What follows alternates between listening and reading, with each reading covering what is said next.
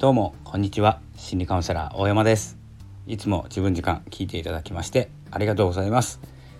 えー、本日はですねえー、っとこの配信をどのように広めていくかということをテーマにお話ししていきたいと思います。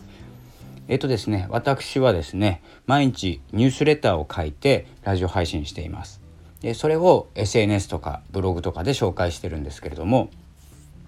この、えーと、道筋っていうんですかね、えどういう路線どういう道をたどっていってほしいかっていう、えー、ビジョンを持っておくこととあとはですねあのこう目に見える人の動き。例えばスタンド FM で撮って Twitter でシェアする。すると Twitter を見た人がそのリンクを押してえーと、スタンド FM を聞いていただけるっていうこう人の動きってあるじゃないですか。でその人の動きは目に見える人の動きとコンピューター AI の動きっていうのがあるんですよ。で AI っていうのはスタンド FM のリンクを Twitter に、えー、載せましたこれツイ、えーと、スタンド F 側側ですねスタンド FM 側の AI がですね Twitter に載せてくれたっていうことも読み取ってます。でそのツイッターのリンクを押してもらってスタンド FM を聞いていただけたっていうのもですねあの AI で首取れるようになってるんです。これはですねスタンド FM だけではなくてあのヒマラヤだったりポッドキャスト、えーと、Spotify とか Apple Podcast Amazon Podcast なども、ね、そのような動きになってます。なのでプラットフォームこのスタンド FM としてはえー、広めてくれている人たちになるんですツイッターに載せるだけで。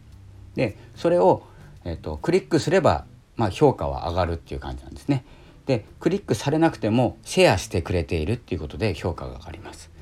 これは目に見えないんです。目に見えなくてもスタンド FM 側がありがとうっていう気持ちで例えばですねおすすめのところに載せたり、まあ、あとはどのぐらい聞かれたかとかどのぐらい聞かれ続けているかっていうのもあの関わってくるというか関係してくるんですけど、まあ、細かいことはちょっと AI っていうかですねコンピューターなのでわからないんですけどまああの押さなくても価値がある行動なんです。シェアするっていうことは。僕はあんまりやんないですけど、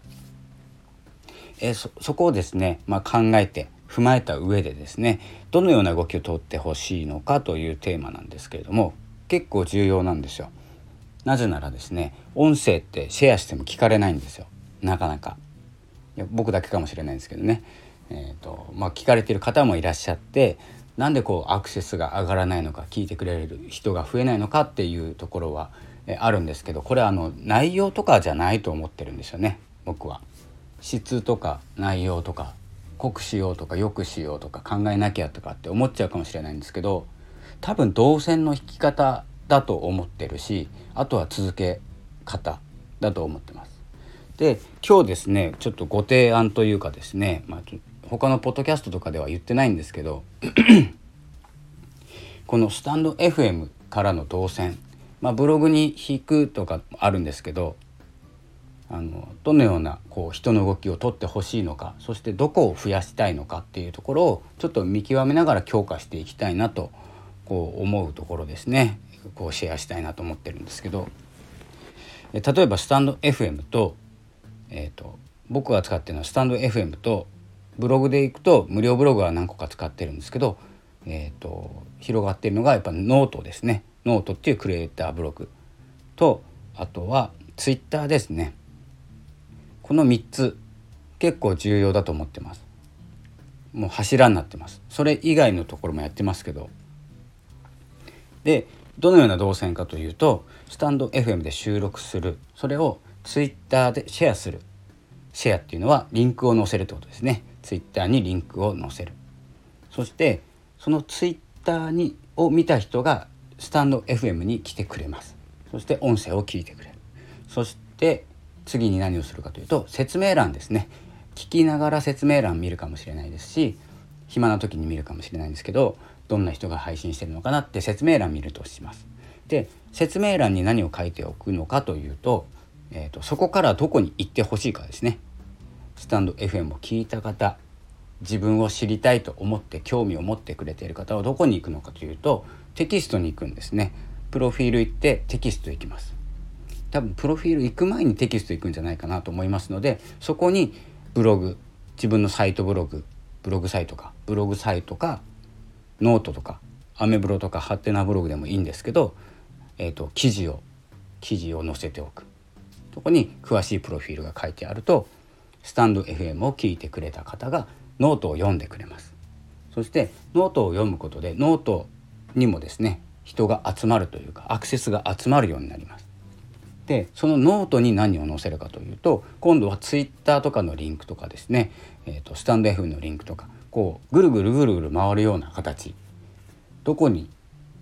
何、て言うんですかねどこにこう行ってほしいのか誘導していくっていう感じなんですけどでそもそもどこに行ってほしいのかというのもやっておかないと,、えーと何やってるんだろうなっていう気持ちになっちゃうんですよ。なのでノートに来てもらったさてどうしようっていうとこなんですよ。で僕はですね、えーと、ニュースレターを毎日書いてるのでニュースレターの方に来てもらったとしてもでニュースレターに来てもらってニュースレターを読んでもらう。例えばメール登録をしてもらう。でどうしたいかなんです。まあ、そこはですねメールマガと一緒であの登録者を増やして次のステップに進むまでの間どんどんどんどん増やしていくっていうことが次のステップが待っているので、まあ、ニュースレターに集めてるんですけどもしあなたがですね、えーと、スタンド FM を撮っているツイッターでシェアしているブログでもシェアしている。でこう動線を作るわけですよね。で動線を作ってどうしたいかなんですよ。声を出して音声配信をしてるもんですから自分を知ってもらいたい自分の考えを広めたいとかですね音声で副業音声を副業にしたいとかになるとまた道がですね力の入れどころ変わってくるんですよ。自分を知ってもらいたいんでしたら本当に自分のことを書いてあるプロフィールに全てアクセスが集まるようにしておくとか。結局どこを回っても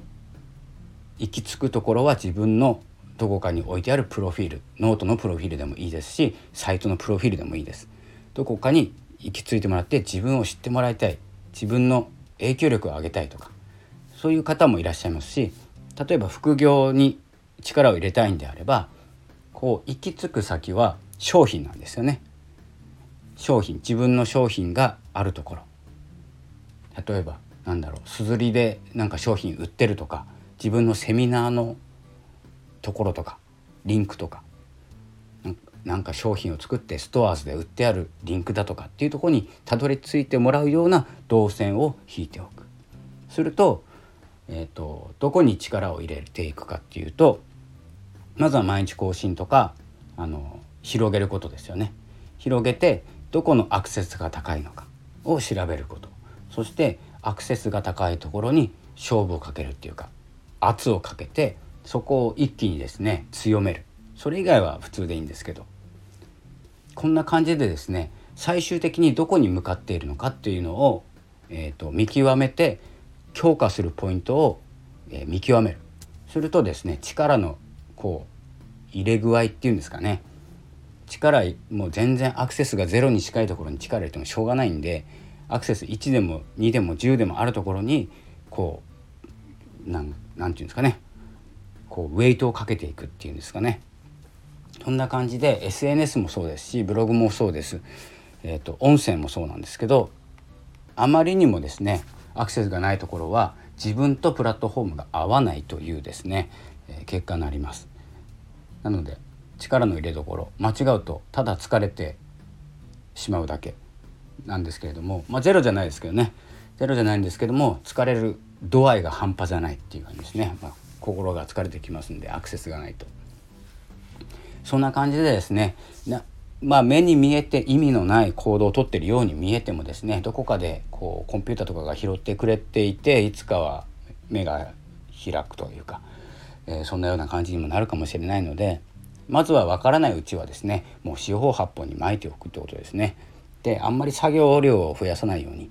して、えー、どのようなアクセスの動きになっているのか。どんな方がですね自分に興味を持ってもらもらえているのか。ということをですねやっていって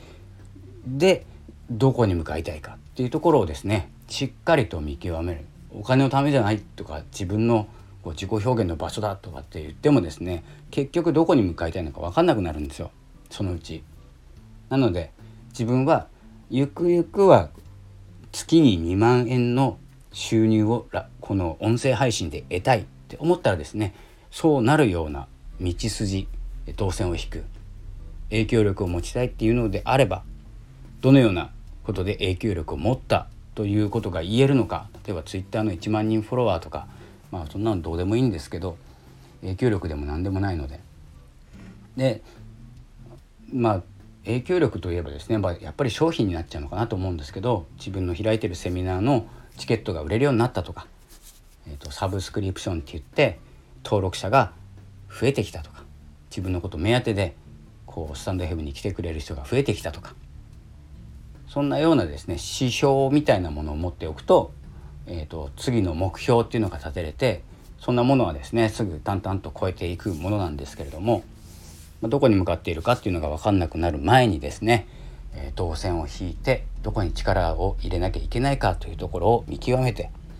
えー、くということですね。であんまりですね、えー、勉強しようと思っていろんな人のラジオを聞いててもですね、まあ、疲れるだけですしえ時間が過ぎていくっていうか YouTube と一緒なんであまり無駄なことはしないようにした方がいいかなって最近思ってます。だいぶ無駄なことやってますけど僕も。まあ、そんな感じでえっ、ー、と音声配信はまあどこに向かいたいかっていうのがすごく大事なプラットフォームですのでブログはですねまあ書いていればいいと思うんですけど。まずはそういう感じでですねあの自分自分の道筋まあ、一歩前でいいですけどね最初は。一歩前まずは音声配信をして聞いてもらいたいアクセスを月間どのぐらいにしたいぐらいでいいんですけどでどこに向かいたいかっていうところを、えー、少しですね人に言われたらムカつきますんで、えー、自分で考えてみましょう。でもしですねこういうコンサルとかですねセミナーも僕もやりますけれども、えー、参加したいどんなセミナーを開いてほしいとかですね、え聞きたいお話があれば是非え、説明欄にですねあの Google フォームって言ってアンケートフォームありますので匿名で書いていただければ他の人に見えなくて僕の方にメールが届いて僕だけが見れるようなコメント欄がありますのでそちらの方に書いていただければと思います。匿名なので、えー、ご自由に書いてください。でもですね悪口とか文句とかえっ、ー、とあとはですね何かなダメ出しですね。ダメ出しとか書かないでください。あのメンタル弱いんで。なしで。